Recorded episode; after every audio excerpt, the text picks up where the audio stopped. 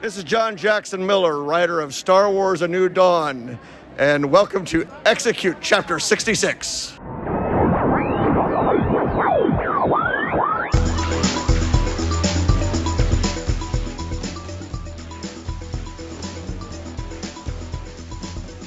Hello, and welcome to Execute Chapter 66, a Star Wars fiction podcast where we discuss canon, legends, and beyond. Tonight, we are going to be talking about, from a certain point of view, The Empire Strikes Back by many, many, many people.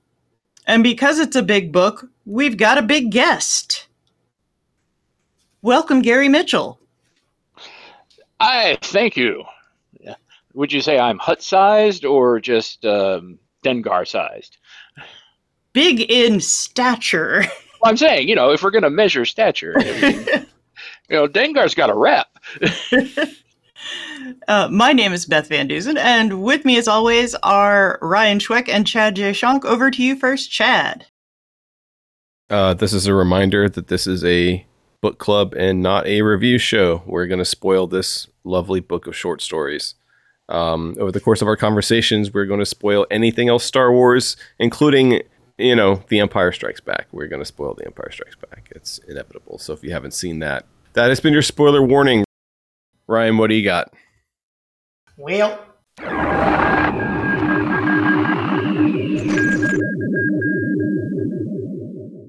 a little show called The Mandalorian came back. And so most of the news and interviews and everything has been about Mandalorian. Um, and we're not going to you know go into a bunch of it because we'll get to that at a later date. Um, there's two things on the Mandalorian I did want to touch on real fast, just because I think it's funny. So we went ahead and uh, sealed Cara Dune's fate very quickly with one line, which I thought was kind of amusing. that was great. like, it was like the how Poochie disappeared on The Simpsons. Uh, Nobody really cares that much. A couple of interesting things have come out in these interviews. One funny one, just real fast. Did you see that Freddie Prinze Jr. for some reason was claiming that Dave Filoni directed the Darth Vader scene in Rogue One? Such a random, weird thing. And then they came out and they were like, "Yeah, that's, that's not true." like it's such a weird. Why would Freddie Prinze Jr. even know who directed I what? I mean, I, I guess he technically he was working on Rebels at the time. But he wouldn't have been yeah. on set to know who directed what on Rogue One. Look, Freddie wants to stay relevant. relevant. relevant. Um, but I think eh, the interesting thing that has come out in these interviews is the time frame that Mandalorian and Boba Fett have taken place. Woo, are we a little confused? So now it looks yeah. like that Grogu was with Luke for two years. Like, and then they were like, after that, him and Mando were bumping around before Boba Fett for another like year or two. Like, this stuff's cr- it, it makes me a little worried that we don't seem to have a real good handle on the timeline. Now, granted, it's Star Wars, and you know we constantly are struggling with all the stuff between Empire and Jedi, and you know it's gone on forever. We're struggling with Empire itself. Empire itself doesn't make sense timeline wise. The movie itself, right? Yeah. Well, yeah. Apparently, so maybe like when you train as a Jedi, there's some weird time stuff that goes on, and you know Luke was with Yoda. Who knows how long? That's what they've done, right? They've made they've made it like like Incep like uh, Interstellar, right? Where like time passes slower on Dagobah. Yeah, that was like the that. last official thing. But I mean, so Luke and Grogu were hanging out for two years. That's crazy. I don't mind that. I just wish we had some kind of indicator of it. I'd like to have seen it. And you don't have to show me a whole bunch of it, but show me sad Din Djarin with a like a little. Well, but there's one, but there's one thing they're using to show you, and that's the city. Yeah. Oh, yeah, that makes sense. The city on Nevarro. I don't remember the yeah, I don't remember the city. But like they're using Nevarro to show you time passing. Yeah. Well, uh, there's no way that city grows in that way in a matter of weeks or months, right? It it looks like years have passed since since Greef took over, right? So that's the only thing we have. Yeah. Although I am excited, like it does make a whole two year timeline open for books and comics and stuff of Mando running around. He's got the dark saber. What you didn't do anything with the dark saber for two years? Like, I mean, I think they've got to explain why Grogu can like do a bunch of stuff now, and you know, you'll see when you know as we're recording this, they haven't seen episode two, but Grogu does some stuff where, yeah, buddy, you've been training a little bit. Like, oh, okay. okay. he can. There's some force stuff he can do now. Um, it makes sense that he trained for a while. Other Disney Plus news: It looks like Ahsoka is going to come out earlier than we thought. Um, there are now reports that I guess they're further along and that they'll announce at Celebration that instead of a fall release, Ahsoka is going to come out over the summer. And you know, when they say summer, they probably mean like September. If they do it Labor Day weekend, I'm going to be so mad. I mean, I won't. It'll be out on a Wednesday. like, it'll be fine. I don't want them to do the Wednesday after Dragon Con because I'm very tired then. I'm very sleepy. And then the last, you know, bit of news coming out before celebration, it looks like um, uh, Patty Jenkins and Kevin Feige's movies have officially been shelved. They're they will not be coming out. I don't think it no. shocks anyone. Um, they did mention Waititi's movie is still on, and apparently he's planning to star in it, or at least to be in it. I'm not Which, a fan of that. Look, buddy, your IG 88, it's fine. Leave it alone. Yeah, I'm not too happy about that either. I, he's seems a little much. He's he's a side character at best. He's comic relief as IG88. He's he's not a star of a Star Wars movie.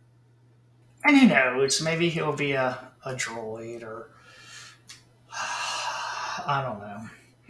But yeah, I mean that is it for the news. Um, not the next episode, but the episode after we will be past celebration. So I'm sure the news will take like an hour. so stay tuned. Uh, what's going on in the comic side? Han Solo and Chewbacca, number 10 by Guggenheim and Messina. Um, I think this is the last issue.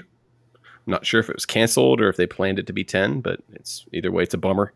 Um, it's not that the series has been great, but an ongoing Han series is like one thing that I want. And so I was kind of hoping this would be it. Either way, this ends with a discovery that will set up next year's major crossover, which I think is going to involve a droid uprising. But don't quote me on that. Hidden Empire 4 of 5 by Soule and Cummings.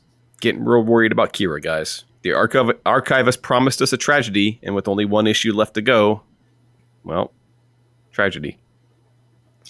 I'm going to need, and I, I'm not all the way caught up yet, but I need one good as she's dying scene with Han. Like if she's gonna die, let her like hold Han's hand or something. Nah, not gonna happen. Because that would that, that, would involve them catching up to Return of the Jedi. Maybe she gets a hold of the carbonite again, and she like and she was like, "I should have never let you leave me. I love you, Han."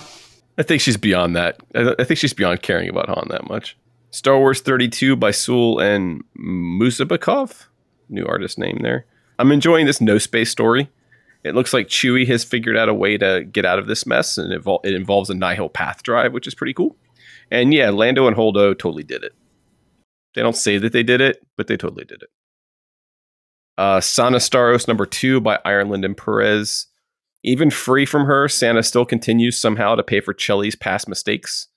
Plus, the Starros women continue their hunt for their cousin, who is currently living not so pretty on an Imperial Star Destroyer. High Republic number six by Scott and Anindito. More of the Battle of Jedha, more stuff we probably would have liked to have seen in the audio drama. And then High Republic The Blade number four by Soule and Castiello. This book is good, and Porter Engle rocks, but next month promises, quote, one of the most epic instances of lightsaber combat ever recorded in the Chronicles, end quote.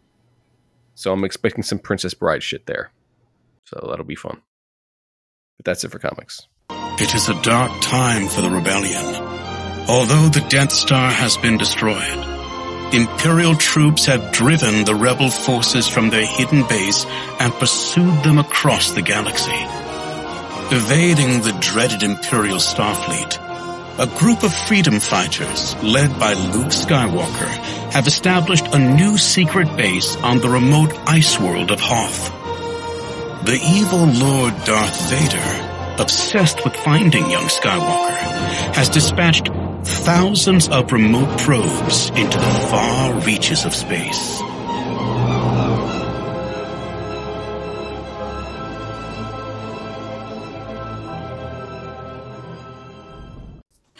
All right. Well, we've got a lot of stories to discuss, and uh, we are going to let our guest kick it off tonight. Gary, what story would you like to talk about first? Ooh, it's it's a tough call, especially because you guys got to the lists before I did. So some of my picks are on your list. But the one I want to start with, I guess I'll start with the front of the book with, and it was a tough call, but it, I am going to go with a good kiss. Chase Wilsor tugs on his clothes over his thermal layers, shivering in the cold morning air.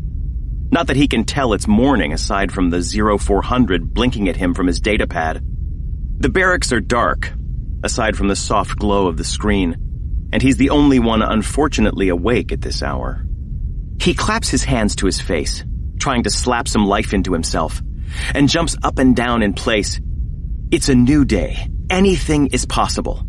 Today could be his last day on kitchen duty. He knows it. I am confident. I am strong. I'm a valuable member of the Rebel Alliance, and any minute now, Major Derlin is going to give me a mission of my own. Uh, by C.B. Lee. I like that we get a snapshot of what it's like to be in the rebellion, in that Hoth base, trying to hide. I love the characterization. I love them taking bets on Han and Leia. It was just, it was a really fun, good little story. And when the attack happened and feeling them panic and seeing, you know, their view of Le- Leia staying around, just there's a whole lot of little moments in there that I really, really liked. I say this with love. This is a gay book. Oh, yes. Yeah. There's a lot of gay in this book. It's great. I say it with love, but, but yeah, there's a lot. Mm. I also like the fact, you know, we get the one guy, uh, you know, we get Chase, this guy who's just trying to be a rebel. He's just, I want to go out and shoot Imperials. They keep going, no, dude, just run the coffee. That's what you're good at. And that it pays off. That his knowing all the little back ways and being the guy who knows how to get from point A to point B the fastest actually helps save a lot of lives. And his boyfriend. And his boyfriend. And his boyfriend. This does do that thing where like so many of these stories do, which is the characters hear the dialogue Mm-hmm. Mhm. That happens a lot. from the movie. That happens Mhm. a little too often for me. I, I guess I don't know. It just sometimes it feels. It takes me back to like um, uh, Alphabet Squadron when what's his name happened to be there when he was when Luke was burning Vader. Yeah. Right. Like, eh, I don't know if I like that. And so there's there's a little bit of that in some of these stories. You can be you can be adjacent to the story without being directly like standing right over Leia's shoulder when something is happening. Now Yeah. look, to be fair, if I was out in real life and I like saw some celebrities, you bet your ass I mentioned them close. to, like, hear what I can. like, It's true. You know, Yes, yes, I've- pretending to look at my phone. I've seen you at Dragon Con, yes. over- Yeah. Yeah, Uh-huh. the the egregious one on that for me was the witness, which is one of one of the stories I didn't care for, where the lady, Yeah. the one stormtrooper, just happens to keep hearing the final confrontation. It's like, what are you Luke and doing? Yeah, I didn't like Yeah. that at all. either. Yeah, don't you have a job to do? Yeah, not a fan of It's that one either. Uh, I always wondered what what happens to the tauntaun that they take off Hoth. What the hell are you going to do with that? What kind of life is that animal going to have? You should have set it free, stupid. Well, you see, they have to start a circus. Yeah. Well, especially now that we The know greatest snowman. Oh, now that we know they have like a family and tauntauns are Oh like God. sad. like I like at these early stories. I don't know if anybody's covered anymore. Like I do like that. It just goes through. Hoth sucks. Like it Yes. sucks to be there. It's cold. Yeah, yeah. Even the natives on. don't want to be there.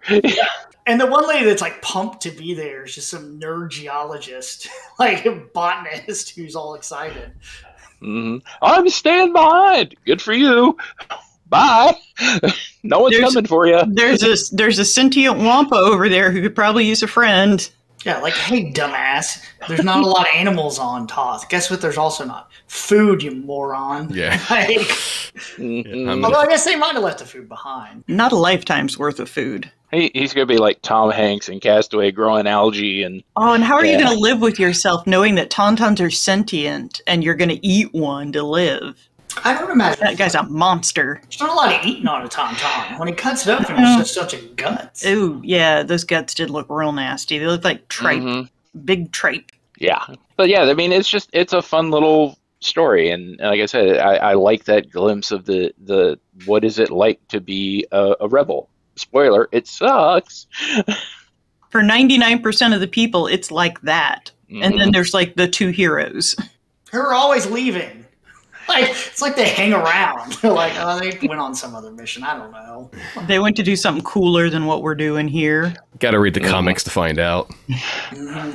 All right, Chad, what's your first story? I, I picked two. So two of my stories are the longest stories in the book, which I did not mean to do. But um, I'll start with "For the Last Time" by Beth Revis. Mm. This is where we step inside the mind of newly promoted Admiral Piet and get some insight into his theories about power and patience, as well as what he was thinking when he saw Vader without his helmet for the first time in The Empire Strikes Back. I'm kind of fascinated with, ever since we read Dark Lord again, I've been fascinated with this idea of how much it sucks to be Vader. Just how much it's just, it's just, it, how, what a, hor- really just how horrific his existence is hmm and this book does a good job of having Piet, who you know we never really get into Piet's mind. You know, in the in the movies, obviously that's why he gets his own story. He's the guy who thrives on fear, and he believes in Palpatine and Tarkin's edicts of um, ruling through fear. But that seeing Vader with his mask off, or at least partially with his mask off, and seeing basically a corpse of a man, made him feel pity for him hmm in a moment. I thought that was really cool. And then he pushes it away. He's like, I have pity for him for a second, but nope, nope. Remember, remember what he did to Ozzel. You know, remember what he did to Ozzel. I, okay, I'm scared again. That's good. I'm, I'm scared again. That's good. But just, I don't know. I, I, like I said, I'm fascinated with this idea of what it's like to actually be Darth Vader, and so to have a little glimpse i- into what someone seeing that uh, was thinking about it, I thought was really cool. He imagined that weak, feeble thing he had seen under the mask, and he killed it in his mind's eye. He put that corpse beside Ozzel's in the graveyard of his memory. Lord Vader was only the mask. Piet would never again allow himself to think of Lord Vader as anything but the black fist clenched, choking away the life of anyone who did not properly fear him. There was something calming in that idea. Piet had not liked those moments when Vader had been more man than mask. Yeah, we get like two different visitations into that meditation room, and they're both really interesting stories. Yeah, I I liked the the pity angle because how can how can you be afraid of someone that you feel sad for? And I do feel like a lot of what new canon has done in general has made Darth Vader less scary. Like he's he's a tortured soul and and he's not the scary monster that we remember from when we were little kids. Yeah. Mhm. I do like this goes through though. You can't have other people in the Empire feel that way. Like as readers, outside people, it's okay for us to have the pity for Vader, and it's okay to see him as a character. But for the stories to work, Piet, nobody can pity him. Like he's Mhm. got to be scary Emperor's fist. Yeah. Yeah, throughout the rest of the stories in the book, and pretty much anytime Vader comes up, everybody's like, "Oh crap!" Yeah. So just, that's good. Yeah, no, this is the the one time there's a little crack in it. But and it's because you know he sees that ruined back of his head. Yeah, Uh, and it, it makes sense too, right? Piet's newly newly um, promoted, so that would be his first vent his first venturing into that chamber, you know, because Mhm. he's he's only the admirals are allowed in or whatever. I wasn't sure how I felt about because Piet has always been one of the characters that I really like because he was the non-mustache twirling villain in Star Wars. He was the Imperial who's like, "I'm just here to do my job." Yeah, it, my job involves, you know, killing rebels, but it's because they're rebels, they're criminals. So seeing him characterized as a as the true believer wasn't something I kind of had to wrap my head around. Yeah, I can see that. Well, and we all, I think, ended up picking a lot of imperial based stories just because we know the rebels, we know what they're thinking. hmm We're we're pretty darn familiar with them at this point, so it's it's interesting to see the different points of view from why these people joined up in the empire, why they're still Mhm. there, what they really believe. Well, and a good chunk of these stories are that. I mean, it's pretty heavily weighted towards Imperial POV characters. Well, they're and those sentient are, monsters. those are just the better And- stories too. Oh yeah, Those are just the better stories. The Imperial ones, for some reason, they just ended up being better stories. yeah, it, it does help that they're also all better written. yeah. Yeah. All right, Schweck, what about your first story? I was honestly kind of surprised that I picked this one. Surprised myself. Um, so for my first one, I picked "This Is No Cave" about Saya, the Exogorth, which is the giant space slug. Look, you know, All of it interested Sayo, even the things that horrified it. It watched the Sith and the Jedi before they invented those names for themselves, and then it watched them swell and diminish and swell again, like tides of light and darkness. It added mournings and jubilations for them to the hum, and swept on through the stars. Sayo wept for the dead. Sayo marveled at the living. It was a billion years old. It was nothing but a baby. It was so alone. is it a cheesy story about a caring space slug who has a habitat in his stomach? It sure is. He just wants to make friends with the mynocks, and then he wants to make friends with his new humans. And he goes to the gathering of the Exogorths because it turns out that asteroid field is actually all the space slugs getting together once every thousands of years. SlugCon 2023. Is it silly? Yes. But I do really like when Star Wars kind of ventures out past the non humanoids. And I like this like long term view of the galaxy that this thing lives in. And I think what really got to me hmm. at the end, like he's still thinking about Han and Leia getting away and how he just wants to be friends with them, even though he can't understand. And then there's like a century has gone by while he's had that thought. right, right. Hmm. you also um, you like you like it when things get a little weird. Mm-hmm. Yeah, it's not as much for me that the story is silly. This story's weird. It's really weird and i kept uh, the entire time i kept reading it i th- kept thinking about the the story from the first book of this from the point of view of the trash compactor monster and i was just going come on You didn't Well- feel- when the other Exogorths make fun of him for his mynocks because they're not as impressive as the. They're, they're his butterflies. It's, wonderful. yes it's so good. I actually, I, I can buy this better than the sentient Dianoga and the sentient Wampa and the sentient Tauntaun. I can believe that Exogorths have thoughts, and and I mean, I don't know if I can believe that they're cultivating butterflies in their stomachs, but I'll, I'll follow along. I buy that more so than the other stuff. I could I argue that a sentient wampa makes sense. They're very clearly Yeah. semi-intelligent humanoid. yeah, humanoid. I think this one too. It does what I kind of want this book to, these books to do sometimes. When I watch the movie now, it's Mhm. going to kind of change part of what I think about it. Like every time now when Han shoots into the ground, I'm gonna like, oh, don't, That's don't that's your friend. He just wants to be your buddy he sent you atmosphere He's making oxygen for you. Come you're on. killing his butterflies, you monster.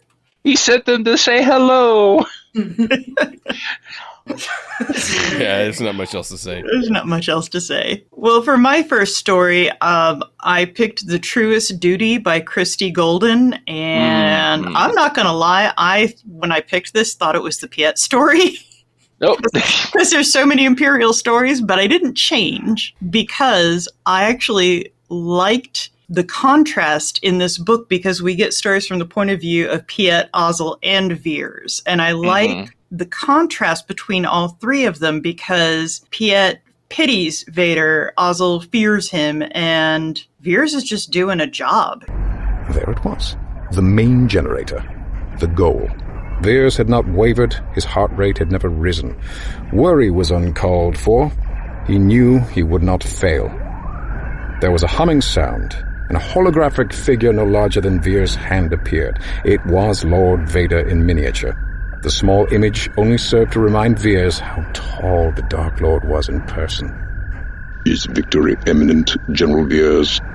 Yes, Lord Vader. I've reached the main power generator. The shield will be down in moments. You may start your landing. He considers himself Vader's knife, and and he's not going to die like Ozzel because he's never going to let Vader down. He is not going to Yeah. fail him. And when he sees Vader without the helmet, he thinks about all the things that he suffered and, and must have endured to get like that and how hard it must have been for him to survive. And he takes that as inspiration of how to be and runs with it so that when he's leading the ground assault on Hoth and uh, the snowspeeder pilot Derek runs into his AT-AT, uh, he is almost mortally wounded, but Mhm. he thinks about Vader and uses that strength that he knows Vader has to hold on till the medics get to him, and then then he can rest. Which you know, I don't think Vader rested, but whatever. And clearly, this story gets a point for having a character named Derek. well, they never name him, but that's that's who is in the snow speeder that hits the AT-AT. They don't It's- name him. It's Hob. It's Hobbie, right? I know, but it's Hobbie. fun when they call him Derek. Yeah, but you're right. I mean, it's a great story from the, giving us the, uh, the again the, another imperial point of view of I'm here to do a job, and I like the fact that he it, it shows the loyalty amongst the Imperials. It- you know, the only reason he doesn't die is he's inspired his men enough that they're like, no, we're we're getting you out of here. and he genuinely cares about them, which a Mhm. lot of the leaders in the Empire don't seem to do. He's also a pretty unexplored character. Yeah. hmm I would say, for, for, you know, the, I think the, you, there's a lot more you could do with him that, that he's never really Mhm. been, he's never really been touched in o- other medium media. Yeah, he'd be great to throw into something like Battlefront or another one of those where we just need an Yeah, Imperial leader. in in the comics or something. I, I don't I don't know. We just haven't. It's not a character we picked up on a lot. This Again, a does- competent, not sneering Imperial. The Dark Lord was many things to Veers, but he was not a threat. Because Veers never failed him. Yeah, just I, one there's- problem I have with this book, not a problem, I guess, but just something that always bugs me. Will Star Wars please figure out when the snow speeder started working? No, they No, never they will will. It just drives me nuts. Sometimes they work the night before, sometimes they've been rolling around for weeks. there was an editorial issue in this book with the snow speeders. We'll just put it that way. But I mean, it's forty different authors. There's there's going to be some discrepancies. All right, that takes us back around to Gary. All right, so mine ties back into Ryan's. Uh, Amara Kel's, Amara Kel's rules for TIE pilot survival. Probably. which I've always loved. You know, it, it's like the the Rogue One, the or the the Rogue Squadron. Any of the stuff with the pilots, I'm usually into, and especially the ties because, as she puts it, you know, they're practically mayflies.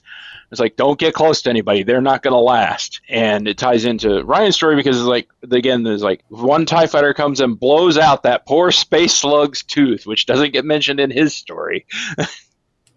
Leave Silo uh, alone.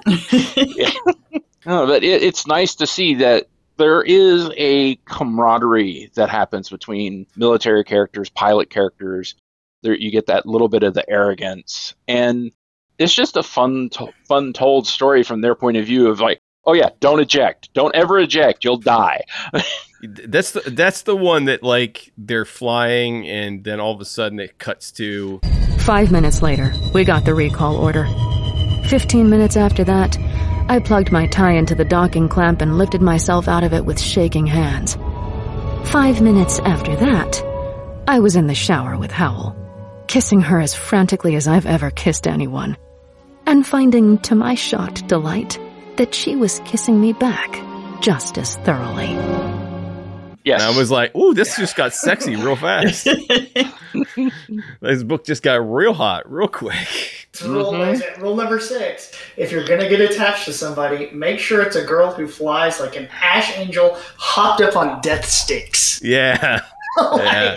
That's an excellent line. Yeah. Mhm. Yeah. I no. appreciate this story because I love a good list. Anybody Yeah. that works with me, I love a list.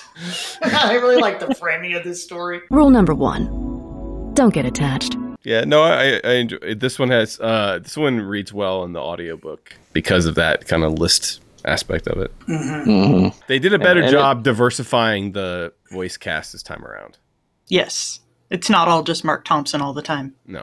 Yeah. I do like this one too because a lot of times, you know, we hear a lot of the books focus on why the rebellion ships are better and why they have so much of an advantage. And this one kind of lays out like, yeah, look, the ties don't have shields, and sure, they were built by the cheapest contractor the Empire could find, but they can also do a 90 degree turn.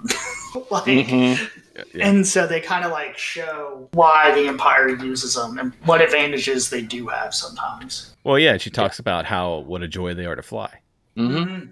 Yeah, they're a no frills, very fast, very maneuverable thing. It's like pilot candy. And if you throw 50 of them at those X Wings, eventually you'll get that X Wing.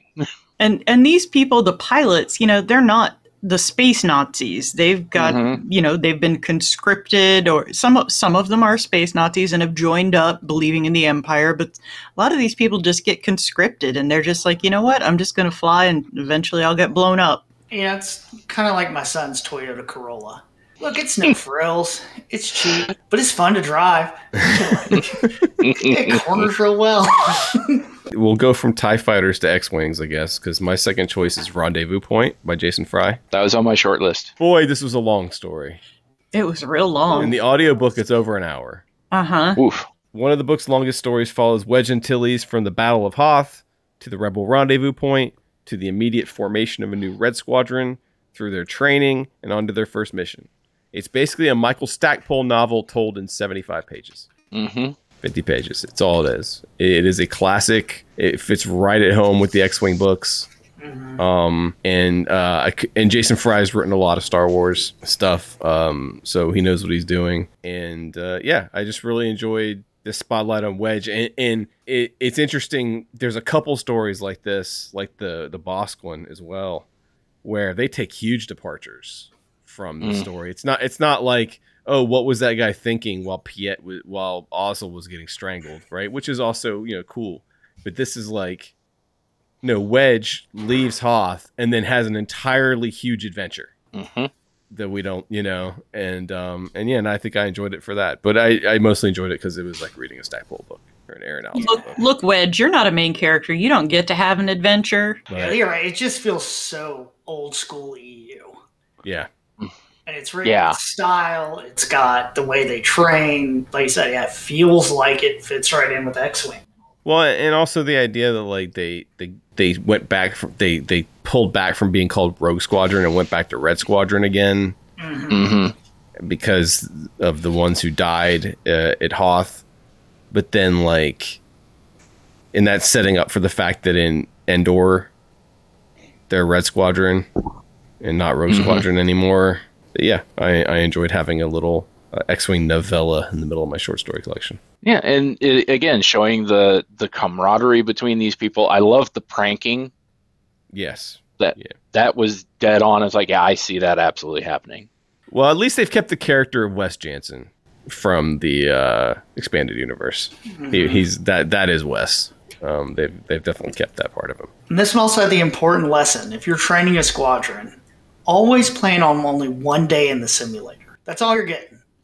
It doesn't matter how long you think you have. It's always just one day. It's always one day because that mission's gonna get moved up. Yeah. Yep. And don't don't worry about it. You're not going to finish the simulator. You're not going to do it perfect, but don't worry. You got it. You got it. You have it on the day, Yeah. and only twenty to thirty percent of you will die.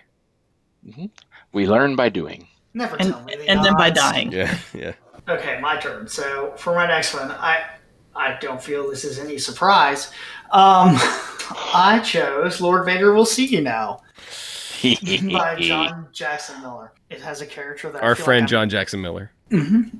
friend of the show. was a- it stars a character that I feel like I might have talked about before, Miss Rae Sloane, my Mhm. favorite Imperial. You like Rae Sloane? I had no idea.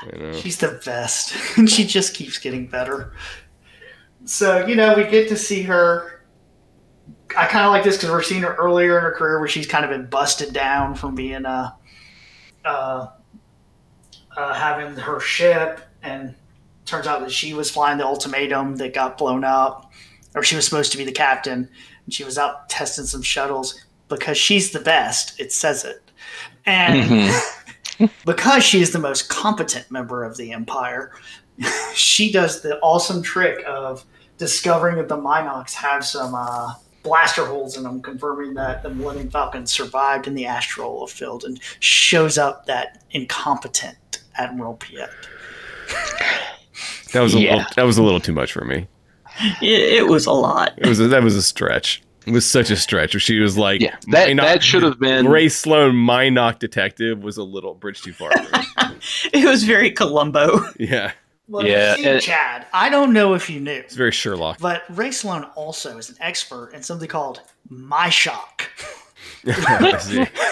Which is apparently when mynocks get into a vacuum, what happens? Yeah, yeah, and I really did the, but I really hated the characterization of Piet again here, and especially the, but that was my nephew's command. Uh, It's like Yeah. that should have been any other Imperial officer. I probably would have been fine. I did like the little detail too that there are stormtroopers on the bridge whose sole job it is to drag Yes. bodies out. really, this story just could have been ten pages of the word Rae Sloane over and over again. like, yep, Shining style. Yeah. perfect. What about you, I'm, I'm gonna I'm gonna write a novel and just write Rae Sloane over and over again, and Schweck will buy it. It will buy. It will sell one one No. copy. You will make twenty dollars. He'll make No, twenty bucks off some- of Schweck. Somewhere in the middle, you have to put Plo Koon. just to make him read the whole thing. Yeah. You don't know where it'll be. All right, Beth. What's your second one? All right, I went with Disturbance by Mike Chen. Yes. Mm. And I didn't also didn't mean to pick two stories that were read by Sam Witwer in the audiobook, but there we go. You didn't mean to. No, I didn't sure? mean to. No, All honestly, right. I wanted disturbance, and I'd forgotten that um, because I was thinking that Truest Duty was the Piet story. I didn't think that was one of the Witwer ones. So Ah, this, this Truest Duty just messed me up. But I wanted this one because he doesn't lean into Sheev too heavily in this story, but when he does, it's amazing. There is a great disturbance in the Force. Witwer does such a good Sheev. Um, but speaking of the story, Sheev is meditating on being evil and feels a disturbance in the Force. And if you ever wondered what a disturbance in the Force is, you finally get to see one. Because he has some lucid Sith dream or out of body experience or some stuff. And he sees a boy in a black hood with a red lightsaber. And the boy cuts Sheev up and is told that he's done well, and the vision shifts. It turns out it's Vader and some boy that Sheev doesn't know. And as the vision keeps on shifting, we see Vader standing on a balcony with the boy, and who's there but Padme? And that's when Sheev realizes this is Vader having having some sort of wet Anakin dream about hanging out with his son and Padme again. And so Sheev knows now for sure that he's being betrayed by Vader. Which, what do you expect? Pretty sure you did the same thing to Darth Plagueis, but whatever. He felt the sheer violence of the Force, the rise and fall of its infinite currents, something only a true Sith Lord would dare to invite in. The Jedi, in their ancient foolish ways, had wasted their lives, even their order, concerned with their connection to the Force. Symbiosis, flow, such primitive idealism. That was why they went extinct. The Force was never elegant or luminous, at least not for those who saw the entire scope of possibilities.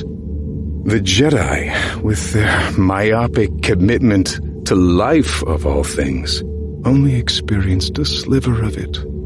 But the dark side demanded more.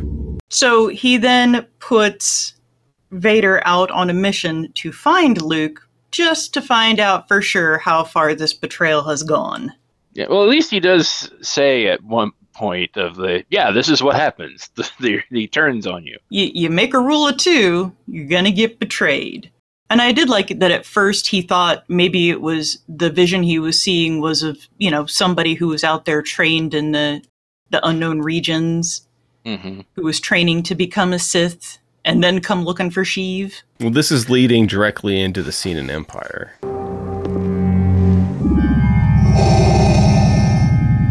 What is thy bidding, my master? There is a great disturbance in the Force. I have felt it. He's reciting it back to Vader.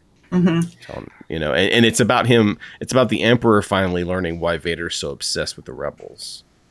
Is because Mm-hmm. because of Luke. Now, the fact that the Emperor three years later is only now figuring out the Luke thing. Well, so I marked in this. Eh. I marked in this story because there's a line, right? So on the first page it says, you know, all that remained was Darth Vader and Luke, and he says Luke Skywalker. Our father says Luke, and then on the next page, we get Palpatine's thought of, but who was this Luke Skywalker? What do you mean, who was this Luke Skywalker? Yeah. Like, Skywalker's just like Smith out there. That's what Yeah. they should do. They should start introducing other characters with the last name Skywalker that are not related, and establish that it's a common name. you know, this kind of establishes that uh, Palpatine can kind of pick up on Vader's thoughts and dreams and stuff. Mhm. Do, you, do you think that the Emperor sends Vader away all the time because he gets tired of having visions of Anakin crying? Just like pictures of Padme. Like, Like, he can't go- sleep and he's like, oh god, not again. Later, I need you to go to the outer rim. Why? Because I can't stand your whining. Mm. I mean, I think there's a base, and it does kind of tie though into the end of Kenobi, where where she pops up going, "What? Still thinking about your old boss?" I had always wondered though, what what the hell's a disturbance in the Force? Can I find out, please? Now we know what a disturbance in the Force looks like. It looks like Anakin dreaming about Padme for the millionth time. Yeah, and that was one other thing that was fun reading, sprinkled across the stories, but going, okay, this this was written after Rogue One. Oh, this was written after, and the little bits and pieces that people Solo, were dropping too. in. Yeah. And Uh, Solo. I think what gives that away though is the fact that the first half of the book, every single story says rebellions are built on hope. Hope. That is Yeah. that is very true. I got so sick of that. I forgot about that, but yeah, every story does use that line. It's a good line, but come on.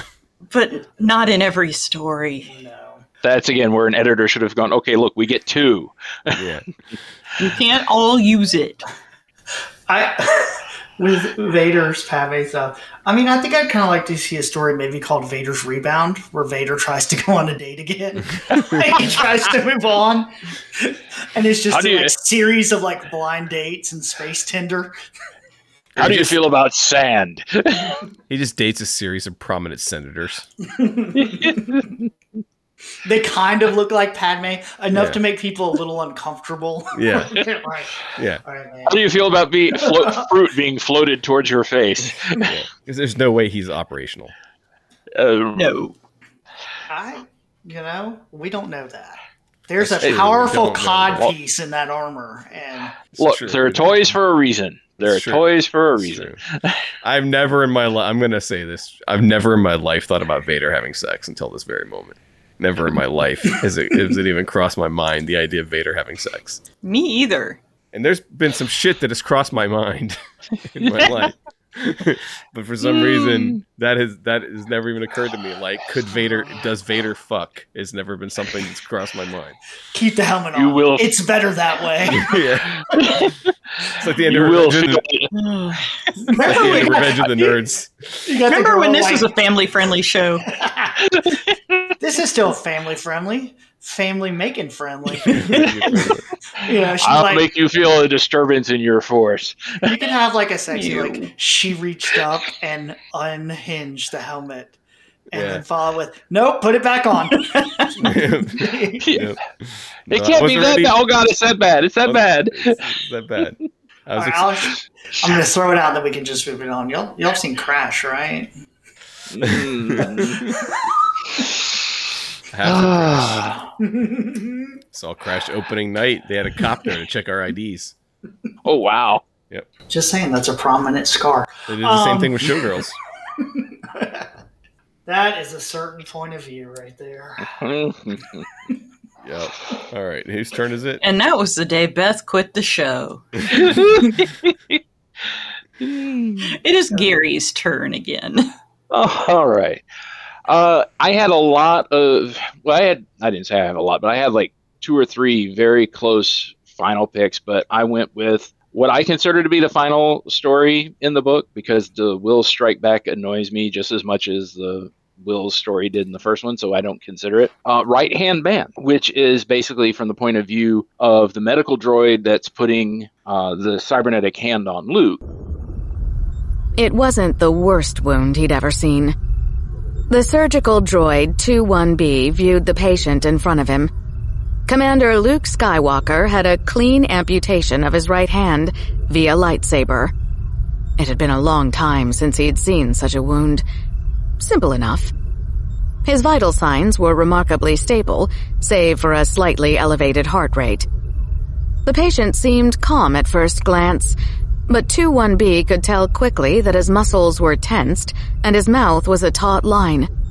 The pain was there, no doubt, but the lightsaber had thankfully cauterized the bleeding.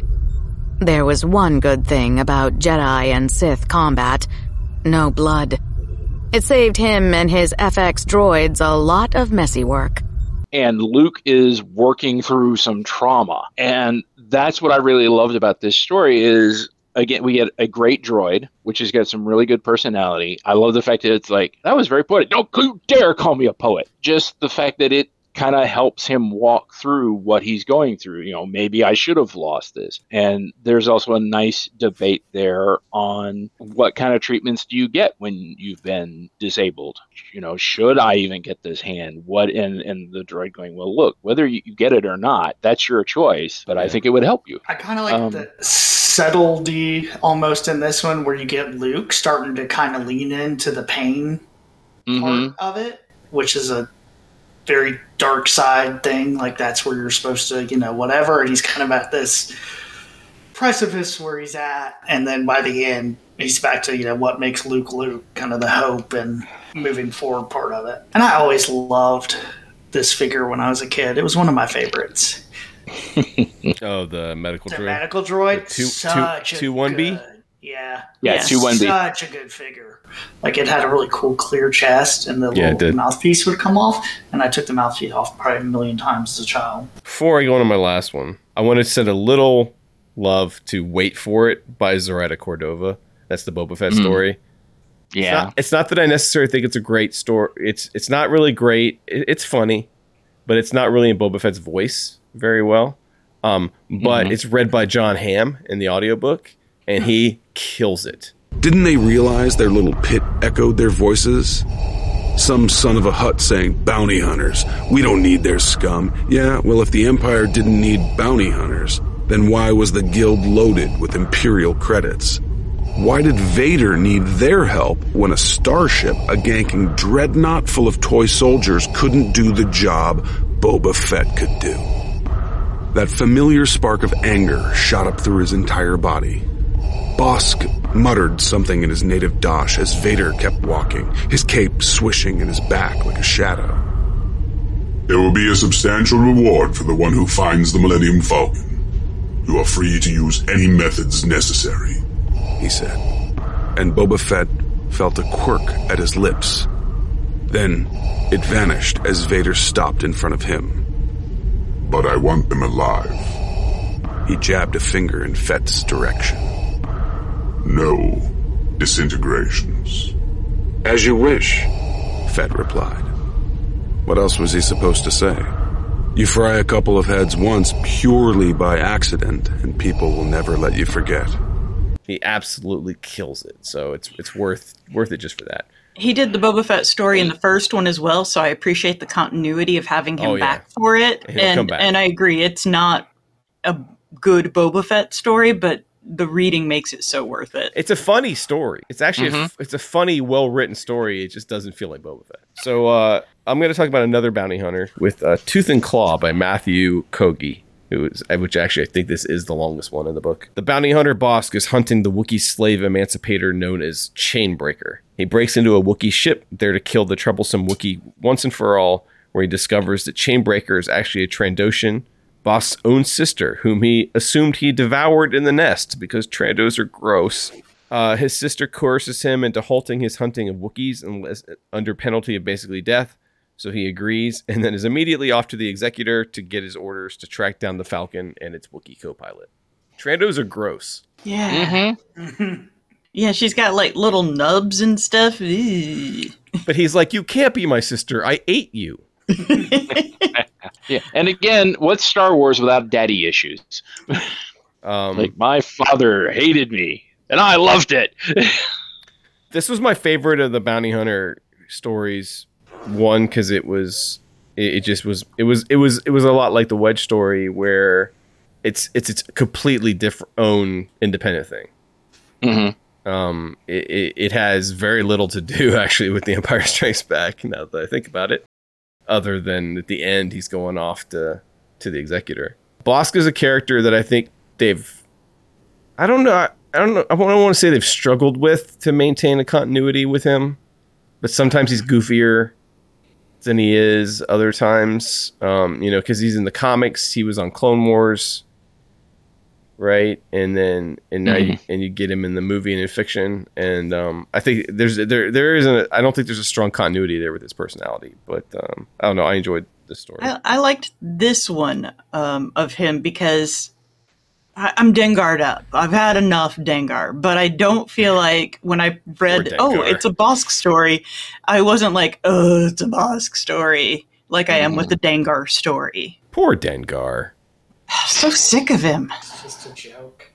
He's He's just, everywhere. just a joke. He stinks. According according to this book, he stinks Yes. because he's never washed. You know.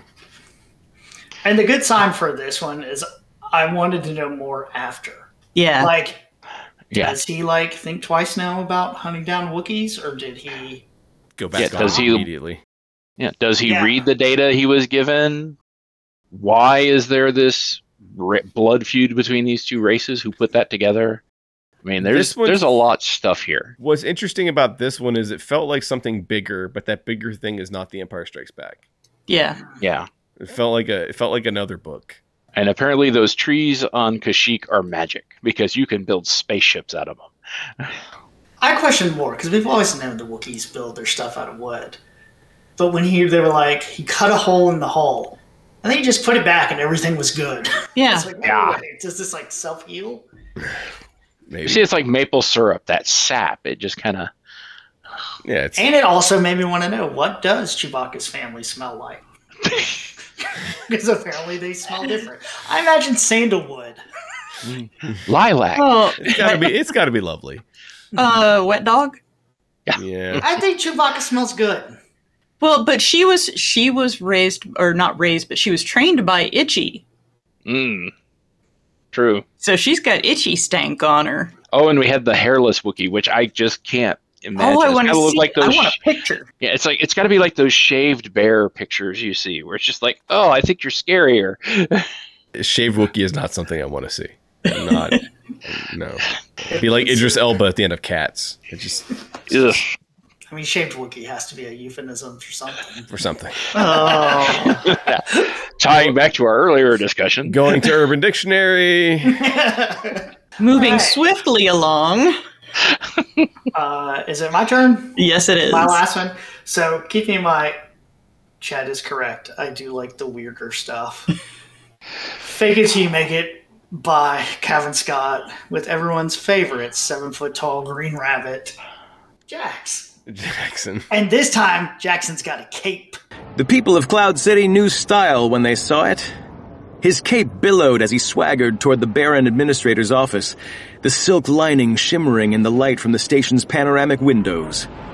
Yes, this is where he belonged. Not the grimy back streets of Nar Shaddaa or the gambling dens of Vandor One. This was where he would make his home. He turned the corner, winking at a beautiful Kesurian who was admiring his Terrell cell weave shirt. He could feel her amber gaze lingering on his back as he continued on his way, his Ronto hide boots clicking on the polished synthstone floor. That's it, baby, he thought to himself.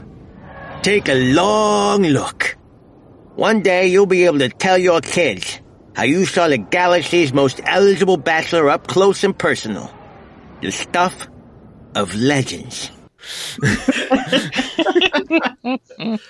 So, okay, I think it's been a while. You know, this story follows Jaxxon. He's kind of deciding he's going to be a smuggler, and he's coming to Lando to get some deals, and then discovers Lando's helping people, and in the end, he decides to be a friend and smuggle some people out of Cloud City.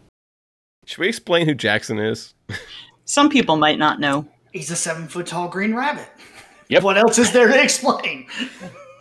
One of the weirder characters in Star Wars, and that's saying a lot. Yes, he's from the Marvel Comics. Back in the a- early 80s. Yeah, he was an X-wing pilot, and it's been a while since I've read those.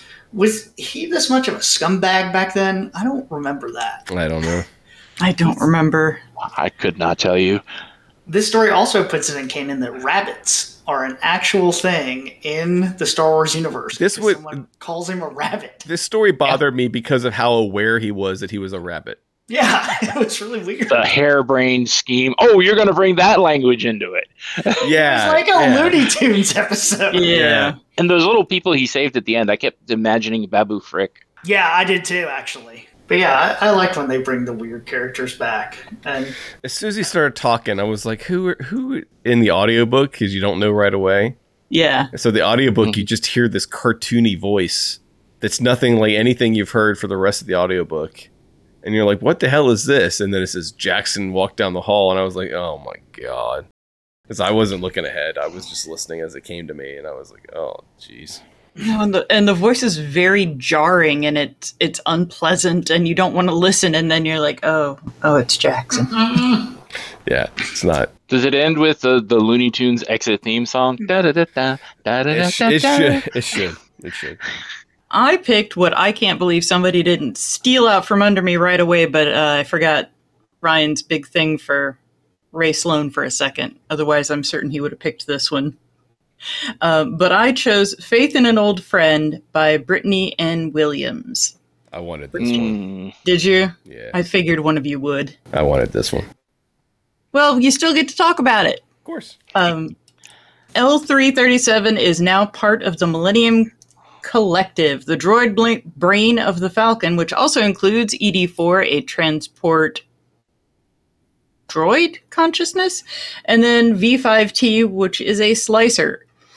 They are all now sentient thanks to L337, and she knows that Lando lost her to Han and she very much misses him. So when the Falcon needs to make a getaway from the Empire, she helps guide them towards Bespin and towards Lando. When the Empire deactivates the hyperdrive, the collective uses the ship's astromech to warn their humans, but he is destroyed, another astromech destroyed cruelly by the Empire. Mm-hmm. But not before he gets a message to the central computer.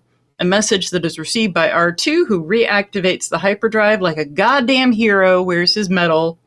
Mm-hmm. As Lando, Leia, and Chewie leave Bespin, L3 is happy and she is with her partner again. And she's, oh, this story is so sad. Oh, when It's the so sad. The hyperdrive churned and sputtered, then went silent. Guess they know now, L337 said. Chewbacca shoved his way out of the cockpit, sending Lando stumbling into the co pilot's seat. How would you know the hyperdrive is deactivated? The collective jumped to the cams overlooking C3PO and R2D2. The Cloud City Central Computer told me when I plugged in. R2D2 said in rapid binary. She said she got the message from the Falcon's repair droid. L337 felt the relief wash through the entirety of the collective. Their little droid had done it. He'd delivered their message. when when L three turns the screen on and Lando's like, wait a second, and he starts to, and then somebody interrupts. It was like every single rom com where the two people almost get together and then Well, when he sits in the seat and he gives the salute and she can see Yeah. him do it. I don't know how I feel about L3 maintaining her sentience, or however you want to term it, when she's in the Millennium Falcon. If that's the case, and like, why can't she display in there, text? Yeah, why wouldn't Lando like plug in a speaker and be like, "All right, then, here we are." That's fair. That's or if she's still around, just pull her out of the Millennium Falcon and put her back into a robot body. This Which she apparently built. Yeah, that's fair. I, I I just like it because it's been long the lore that that the Falcon had three droid brains running it, and that they were always fighting with each other, and it all goes back to the line with uh, three PO, right? I don't I don't know where your ship learned to communicate, but it uses the most partic- peculiar dialect. Mm-hmm. Um, and uh, so the idea that he'd have to communicate with the droid and with the ship or whatever, and uh, Han even says at one point, once you plug into the Falcon, ask it what's wrong with the hyperdrive. Mm-hmm. Like, Yeah. it, it sounds like you know, it sounds like a figure of speech, but no, he's saying, ask it what's wrong with it. you know, ask, ask it what's wrong. Chewie, take the professor in the back and plug him into the hyperdrive. Well, and and in the audiobook is particularly well done because it's three different voice actors. And Nice. so Yeah. it plays off they play off each other really well with the, you know, teaching each other new words and and talking to each other and it's really well done. And I like that it's three droid brains who know that there are three droid brains and they they work together. Systems continue to function at 75%, said V5T. No further exterior damage detected, ED4 said. although the rear sensors are very chatty. L337 felt ED4's excitement at utilizing the new word, but L337's own confusion pushed itself forward. Chatty about what? And they know that Han's kind of a dick. Mm-hmm. Yeah, they're not Yeah, real and I- fans. But it's one of the most solid stories, especially again because you know anytime we get to see Lando and L L three three seven. we didn't even talk about Willrow, Willrow Hood. His story's fairly forgettable, unfortunately. Yeah. Yeah, I was all excited even- for him don't to have even- a story, and it was just kind of like, oh, great, he's going to Batuu. I so love hearing more about people wanting to go to Batuu. I don't remember. Mhm. I don't even remember what's in the thing. We never found out. Oh, we don't find out. Okay. Yeah, it's like it's we find out that he's got it and it's solid, and then at the end of the story he drops it, and all he can tell it's broken because now it's rattling, and he's like, oh, okay, yeah, I'm not gonna. It's like the Pulp Fiction briefcase. Yeah. Okay. I also really liked um, Does He Eat? I I think that's the really title. Yeah. That was on Yeah. my short list. Yeah, that was one of my severe follow-ups. Both uh, as somebody who likes to cook and just that discussion of what do you mean we're making dinner for Vader? Well, yeah. Does he eat? Does he fuck? These are important questions we're having tonight. yes. you know. These are And the answer is no to both, apparently. yeah. yeah. And this is definitely written by somebody who has either worked in a restaurant or knows a lot of people who do because like, yeah, I don't get up before four in the afternoon. Leave me alone. It's a very like Tony. that. It's a very Tony Bourdain type of Yeah. character. I like that one too because it has the you know characterization of Vader. He's not going to eat it, but you have to make him something real nice, or he'll choke you. and again prima donna till the end. Uh-huh. Like, you did not properly butter this scone. It's like the menu in space. Yes. yeah, and I love that, that that chef's realization of like, well, if I'm gonna die, there's no way in hell I'm making mediocre food. Give me the good stuff. Were there any you didn't care for? Uh, like especially, you know, not just. Well, we talked about a lot of sentient things, and Mhm. one we didn't talk about was the sentient cave. Yeah, I could have lived without the the dark cave on Dagobah being an entity. Yeah. And the Obi Wan story just felt off. It Yeah, was- that didn't- He was off model completely. That was not Yeah. Obi Wan. It was like Yeah, it, it- was like reading Alan Dean Foster do Star Wars. Like the characters Mm. just aren't aren't right. I also didn't care. Whereas I liked the Wampa kind of internal monologue stuff, I did not like the uh, Tauntaun one. No. about her family and Yeah, that was. ugh. They're lizard horses. Yeah, you don't have a thought about your daughter. You don't have thoughts besides yum yum food. hmm Yeah, Beyond the Clouds felt kind of pointless. Um, when we talked earlier about the witness was def with with Yeah. the, you know I'm I'm in with it as stormtrooper going that's it I'm out see Finn, but just the really you're gonna oh you're gonna you're gonna see these big moments. Yeah. But on Cloud City, I did like was it the man who built Cloud City, Yes. Oh, I do like yeah. that one. which is apparently Emperor Norton in Star Wars I was in. And we didn't even talk about I, don't, I forget the name of it, but the one about Ozzel. You have failed me for the last time, Admiral. Kendal. Yeah, Kendal. I can't believe nobody picked Kendal. I, I thought one of you did. No. It was on my no. original list when I was trying to pick their own. It's the story from the point of view of Admiral Ozzel as he's being strangled by Vader. Yeah. It actually gets kind of scary. Mm-hmm. It gets legit scary.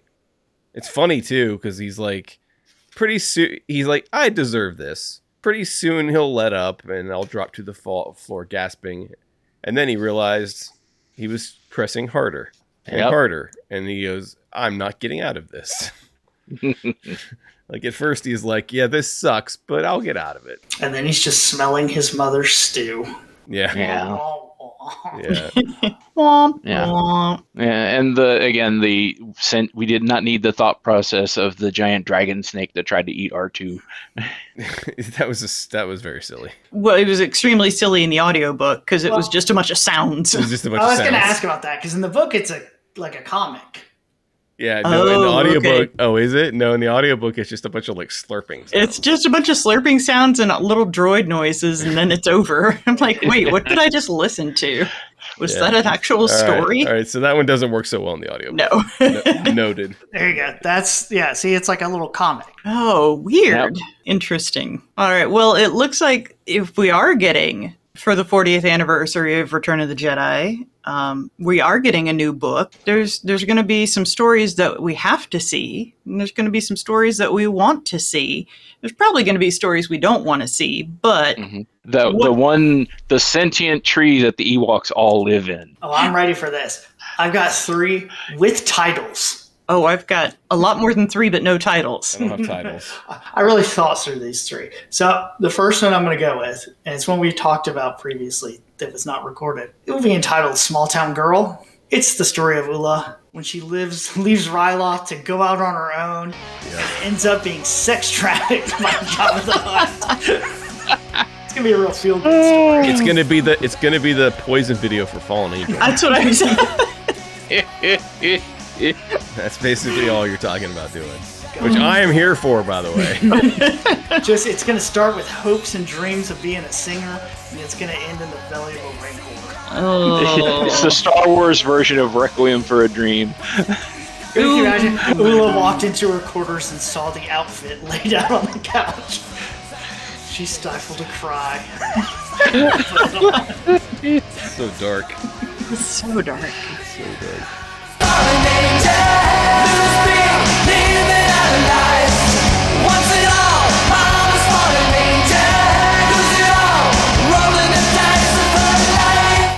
You want to go and worry, ask us? No, go go ahead. I No, want to hear no. all three of these. Are you ready for number two? sure. Number two is called No Pleasure. Mm. It's a story of Bib Fortuna when all his friends and people leave on the pleasure lot yacht and he is left behind alone in Jabba's palace. it ends with him starting to eat some snacks and we see the origin of Fat Tuna, depressed and alone. I had Bib Fortuna on my list, but uh, I did not get that specific with it. And then my last, which this might be my favorite one, it's called The Missed Meal. It's the story of Yibub, the young Ewok who thought he was going to have a feast, and then he is denied his yummy, yummy dinner and the sadness he feels in his hungry tummy. So you're implying that the Ewoks didn't get to eat dinner because they didn't get to eat Luke and Han? Exactly. Okay. A delicious meal was being prepared. and he was denied. I I can't believe you didn't take the obvious one. Um, Jacen Syndulla sitting somewhere being pissed off that all this great stuff is happening and he's been left at home somewhere with some babysitter or some shit. I had Hera on my list. I think a Hera story would be appropriate. She's on my Mhm. list too. Um, Hera could just be like a list of like different scenes where she's just off camera. I don't have a name for it, but I want to know what the droid did to get EV99 to torture it.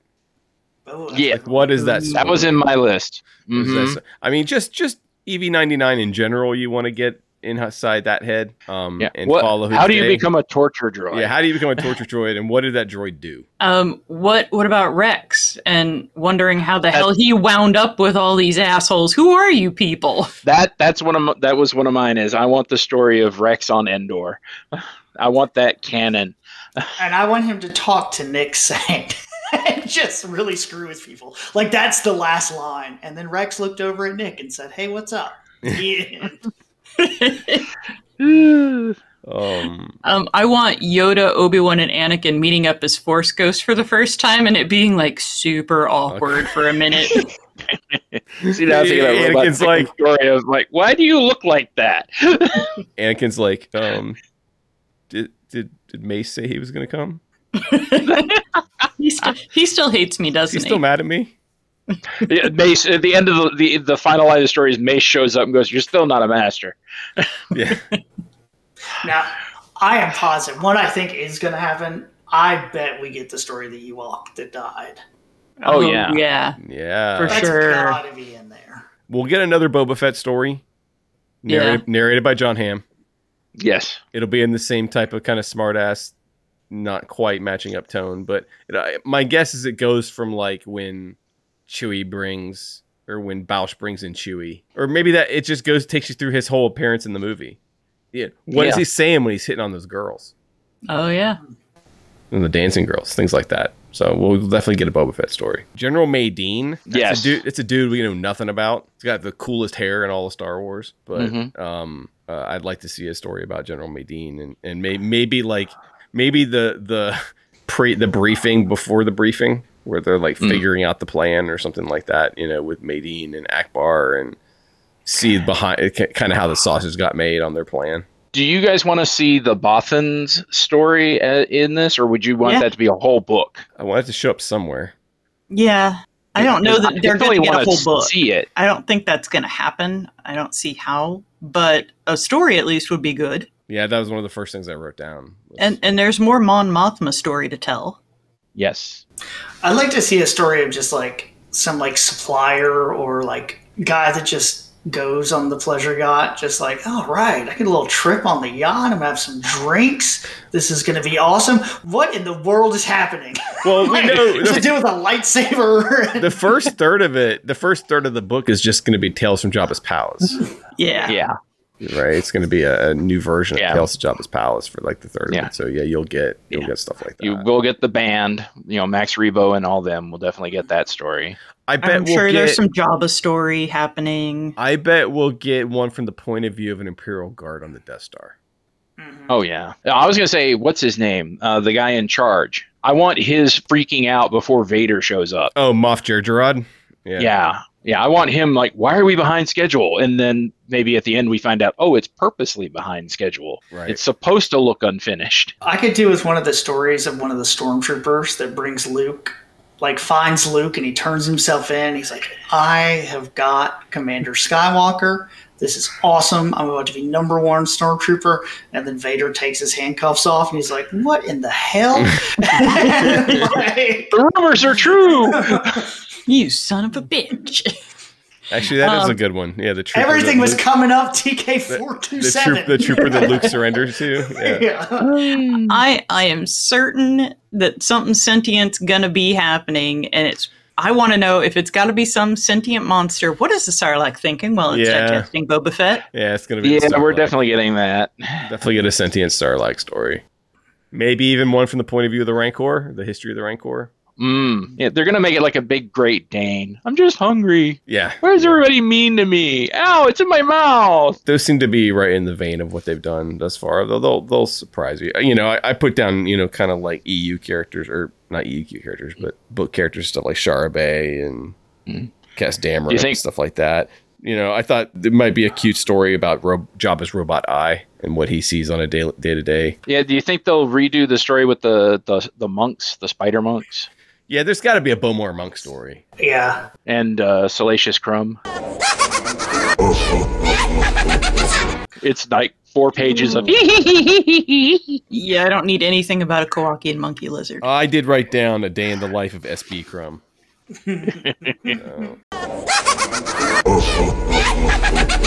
All right. Well, Gary, thank you so much for joining us tonight. Where can the people find you? Okay, let me break out the list. Uh, you can find me as part of the American Sci-Fi Classics track at Dragon Con. Uh, these three lovely people have been a part of that and are welcome to do it again this year. Uh, you can find us. Uh, we try to do a bi-weekly. It's been a little spotty lately, but bi-weekly live YouTube show of various classic sci-fi topics. Uh, find, look for us on YouTube and in Facebook by just searching for American Sci-Fi Classics. I am also the producer and co-host of a horror podcast called the Podcast of Amontillado, um, and that has been a lot of fun to do. And you can find me on the Twitters as at Gary underscore Mitchell if Twitter is still alive at the time of this recording. And it may not be by then. Mhm. All right. Well, Chad, what are we talking about next time? Well, we had so much fun with uh, the Old Republic, Republic talking about Revan. Uh, we're going to go back to the Old Republic and we're going to read Annihilation. This will complete our Drew Karpyshyn read. This, will, this is the last Drew Karpyshyn Star Wars novel. So we'll we'll have finished his works uh, with that. So Annihilation, it's an Old Republic book, takes place I think a couple hundred years after Revan. All right. Well, thank you guys, and thank you for joining us. We will talk to you all soon.